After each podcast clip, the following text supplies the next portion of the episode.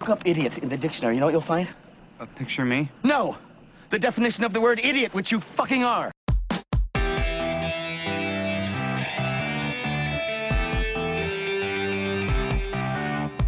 Hello, ladies and gentlemen, and welcome to I Do Movies Badly, a podcast exploration of my cinematic ignorance.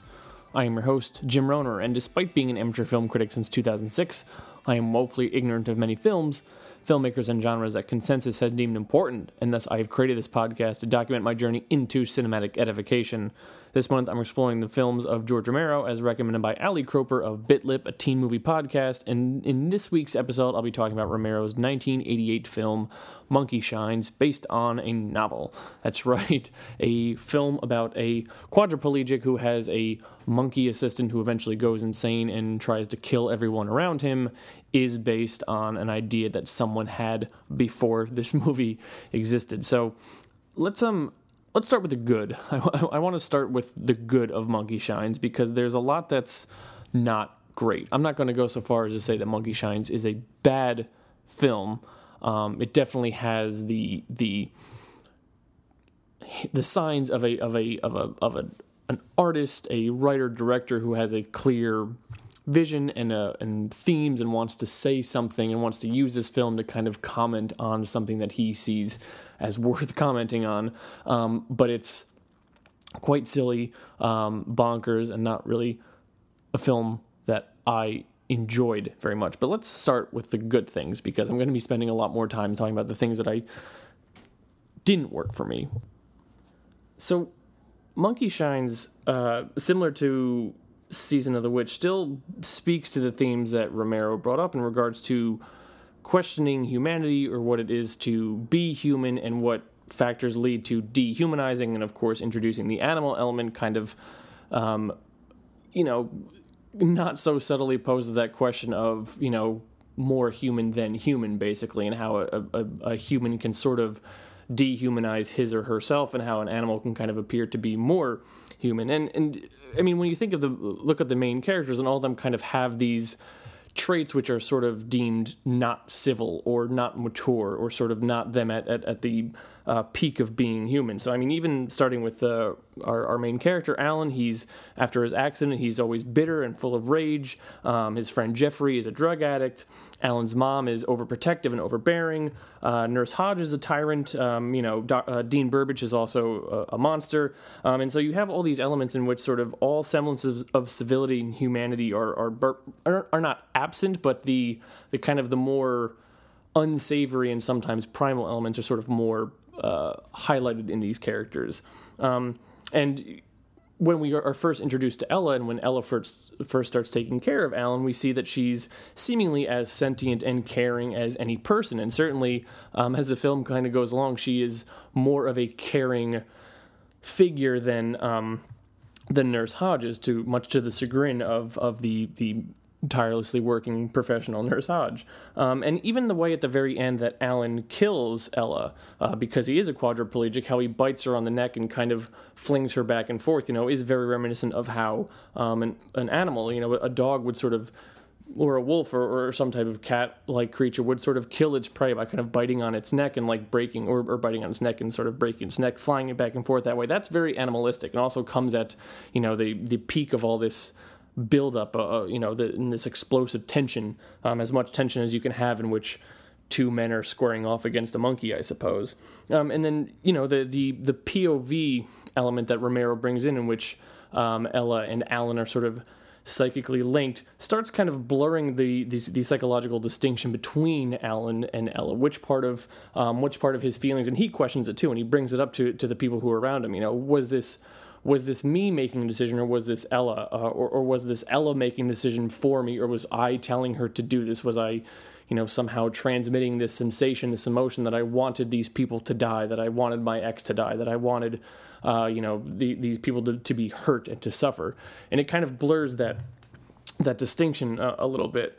Um, but that's sort of where I have to sort of then transition into what I, I, thought was sort of ridiculous and, and absurd about this movie, and, and, it sort of does start, or or at least uh, the the POV thing that I just talked about is, is one of the elements. But um, w- one of the biggest problems with it is that Monkey Shines doesn't seem to know what film it wants to be in the sense of um, how there's sort of a jarring transition partway through the film that, that you know it, it starts out as one way and it becomes kind of something else. And it doesn't commit to one or the other. And because of that there's it, it's sort of a very muddled film. And, and, and what could be done with the themes is kind of lost. Um, and because what this movie starts out at is actually sort of kind of treacly um, sort of almost like it, you get the sensation or the feeling it's going to be sort of almost like a made for TV inspirational film um, of someone who is um,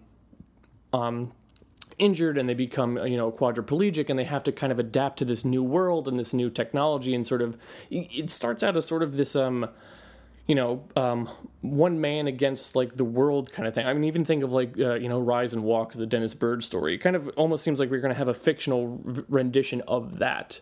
Um, and even when ella is introduced the soundtrack is sort of this weird kind of dingy piano that's kind of like light-hearted and almost kind of joking and comical. Um, and then the horror elements of it, or the the negative elements, or when like shit starts hitting the fan, doesn't even really come in until it feels like about 40 minutes into the movie, um, in, in, which I believe it's it's the uh, the university um, doctor who's played by Stanley Tucci and um, Alan's um, ex uh, ex girlfriend, in which they are killed because Ella sets the cabin that they are uh, sleeping around in on fire. Um, and, and then that's where the, the film sort of shifts and transitions, which in itself is fine, except it comes in so late and just kind of represents this jarring transition into something else that I almost kind of wish um, it would have. that it would have started or, or that it would have at least stayed a sort of inspirational sort of uplifting tale. I mean, you can still kind of tell that that story and have those themes of like what you know what really does separate humans from animals, but make it an inspirational kind of uplifting thing in the sense of hey, these these ideas of, of caretaking and compassion, like this is not exclusive to humanity. You can tell that story, or you can tell a story of. Um, you know, science gone bad, or or you know, man trying to play God. You can do that as well and kind of make it this cheap sort of campy B horror movie, but you can't do both. And this one, Monkey Shines, really seems like it is trying to be both at the same time. Um, and at the core of, of this film, what the problem is, is that connection between Alan and Ella, not just thematically, but also superficially, or I guess I should say supernaturally, because one thing that we are led to believe is that there is some type of psychic link between Alan and Ella that he can um, see what she is doing through her eyes when she goes on her nighttime killing sprees. And, you know, this is supposed to lead to questions as to is it his anger? Is it his animalistic impulses which are driving her? Is she just acting because she is trying to be protective of him? Is this some type of instinctual thing? Um, but the problem is they define it as a psychic connection explicitly, or at least they speculate that it's a psychic connection, without any explanation as to where that psychic connection came from. This is a supernatural element um, that I mean, where where is that coming from? Because we're supposed to believe that Ella is a monkey who is given supreme intelligence because of injections of human brain sampling or human brain DNA basically injected into her. Okay, fine. I'm going to buy into that and I'm going to believe that. But what about that makes it a psychic connection with Alan. I mean, it's not his brain which is being injected into her, so where does that connection come from? And by introducing this supernatural element, it also introduces two problems into the movie. Um, number one, it sort of undercuts the theme of humanity. If you're going to introduce this supernatural thing, it sort of is like a, an outside force, which is sort of I don't know. It seems like it's pulling the rug out of this idea of like, well, what connects us and and you know and animals and that question of what makes us human and what makes us animal is sort of almost not even negated, but it's kind of pushed aside by a, a, supernatural element which is neither human nor animal without any explanation of where it came from or why it's kind of having resonance in this relationship. And also, it doesn't commit to that. Um, maybe if you had you know set up in the first 15 20 minutes of the film you know some some even just some throwaway line that jeffrey has talking to dean burbage or something about how um, you know we're, we're finding these strange results with like these uh, that ella has these strange results that these other monkeys don't have in the sense of almost kind of a a precognizance or like a spider sense or that sort of thing. Just even one kind of throwaway line that would lead us to believe or, or would plant the seed early of there's a weird side effect to this experiment that we're not really sure of yet, and I'm not really sure how it would manifest itself in the real world. So I'm not ready to start experimenting in the real world with it yet. Fine. Then we have some type of blank that we can fill in that would lead us to believe okay, sure, there's a psychic connection between this man and his monkey. Um, but it seems like it's just sort of in there just to sort of add this supernatural horror element, which doesn't really fit.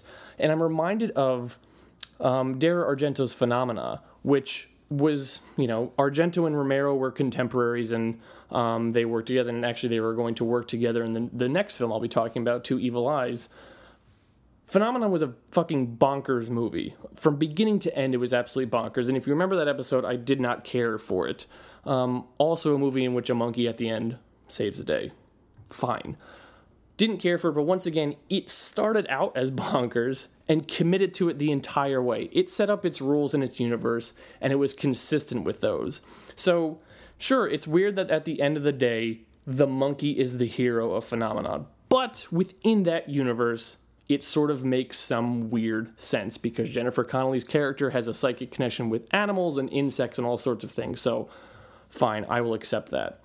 I don't really accept it here because it does, like I said, it comes out of nowhere. It's not really explained, and it sort of changes the tone of the film in a way which, you know, what are you doing with it? Why? And there's a happy ending, which is also sort of there's a bit of a dissonance there. That was a result of studio interfer- interference, but um, that's really kind of like a drop in the bucket when it comes to that. Like, you know, who's going to believe that this has a happy ending? Like, it was not what Romero intended. But also, if what Romero intended is what we've seen, then listen, the happy ending is the least of my concerns, quite frankly. Um, and not helping this film is also um, just a general sort of lack of tension. There was a real ambiguity in Season of the Witch um, as to you know, is what she's doing actually working, or is it just kind of a you know a, a manifestation of a placebo effect, basically? Monkey Shines is still a genre film which is trying to scare you and kind of keep you tense and kind of keep you guessing. But there's only so many scenes of is the monkey in this room until I'm eventually bored and don't care if the monkey is in the room or not. And I'm just kind of wanting the film to speed up and like, okay, let's either kill the monkey or let's have the monkey kill everybody and get this wrapped up, please. But instead, you have the entire third act where Jeffrey's in there and he's like, you know, peeking his head around the door and looking in every room, like, is Ella here? No. And then kind of slowly closing the door. And Alan, you know, wheeling himself around his house and like, Jeffrey, Jeffrey's he's down here. And Jeffrey not listening. Um, you can only do that so many times before I just don't care. Um, before there is no tension um, left anymore to be had because we're just seeing kind of the same basic um, A happens, B happens, and C happens, rinse, repeat kind of a thing. Um, and also, looking at this film, I have to say, in 1988, the wheelchair that Alan's uh, character was using was the peak of technology. Um, and so this had to be something which was um, revolutionary, which was going to help him adapt to the world um, around him. In watching this film through the lens of 2009, in which technology has come a much longer way, um, there there has to be something that I that I that I think has to be said about just the the kind of actual pace in which the in which the Alan character moves when he's kind of going through the house. There's a scene later on uh, near the end when the door is wide open. Alan's trying to get to it, but his his chair is very slow moving, so he's not getting there in time before Ella can kind of slam the front door. Now, Romero could have been shooting the scene to kind of say like, look at how difficult it is for him to navigate. Look at just the, the you know despite the fact that it's a, a man versus this tiny animal, look at how actually the you know the, the scales have been tipped and the, the odds are actually in the monkey's favor. He could have been kind of using this slow pace and the kind of um, subtly, not even subtly, because there is nothing subtle about this film, but he could have been using those that slowness to kind of accentuate. That's the word I'm looking for. Accentuate how difficult of a struggle this is for Alan. The problem is, though, it's once again, it's kind of the same thing with like the you know, there's only so many ways that I can, or there's only so many times you can say, "Is the monkey in this room?" before there's a lack of tension. There's only so many times that you can show that sort of slow, deliberate pacing before we kind of get to the point of like, yeah, we we understand this is very difficult for him. You don't have to keep on hitting on that, um, and it actually does kind of slow the film down. A slow a film which is almost two hours long and feels like it's almost two hours long. Um, and, you know, once again, watching this film through the lens of 2019, it's only fair that I also have to bring up this idea of representation. Um, if our main character is a quadriplegic, why not actually cast someone who is otherwise abled? Um, or, you know, doesn't have to be a quadriplegic actor, but just at least someone that is that can lend some type of more of a credibility to that role more of a, a, pain to that role or more of a struggle to that role of, of this this character who is finding out what it is to live in this world. Um, in, it's it's really kind of upsetting to talk about representation in this movie because Romero did such a good job in Season of the Witch, kind of getting inside the mindset of um, a a woman who is repressed in her you know in her home space, and then in this one you have three kind of main women characters, two of whom are. we're, we're not supposed to like them. We are very clearly not supposed to like them in Alan's mom um, and in the nurse who is taking care of him. These are just harpies and they're horrible people and they don't listen to reason and they have their own agenda and they refuse to consider anything else which is going on around them.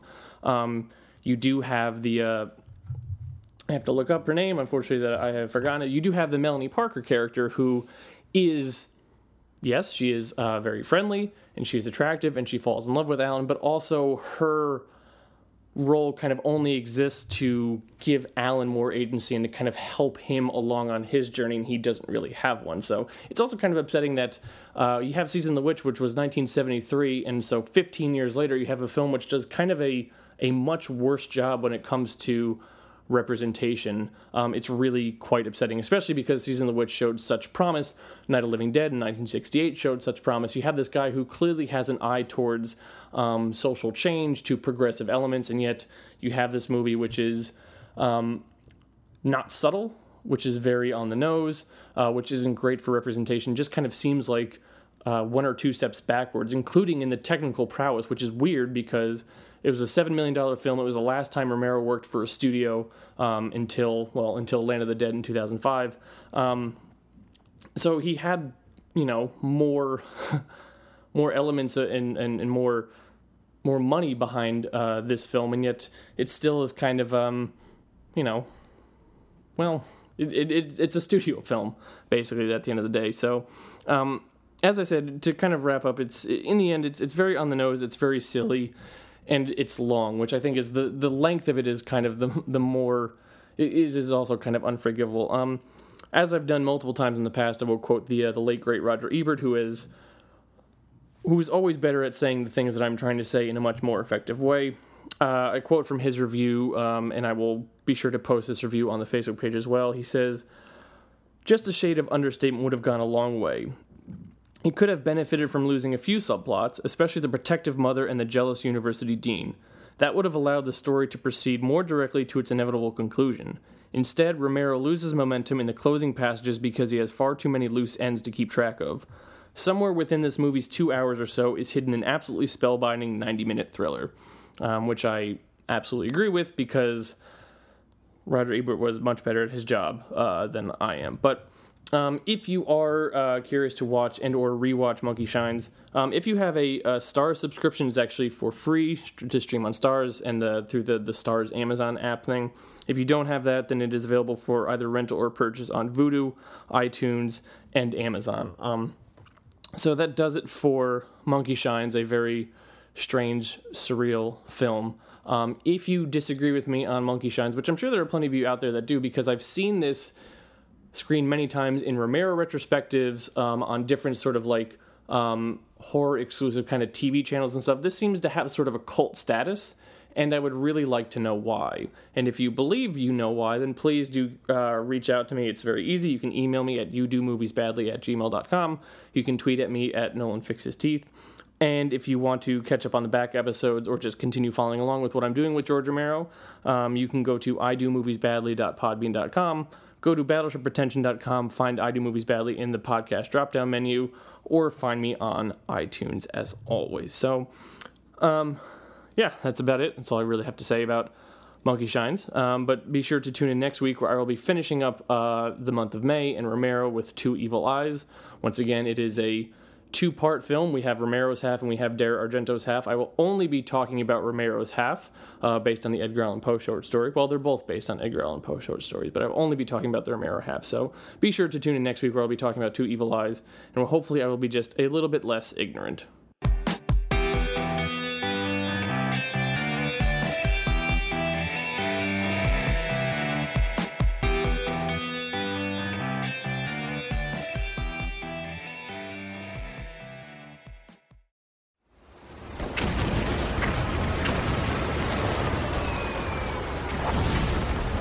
This program is a proud member of the Battleship Pretension Fleet.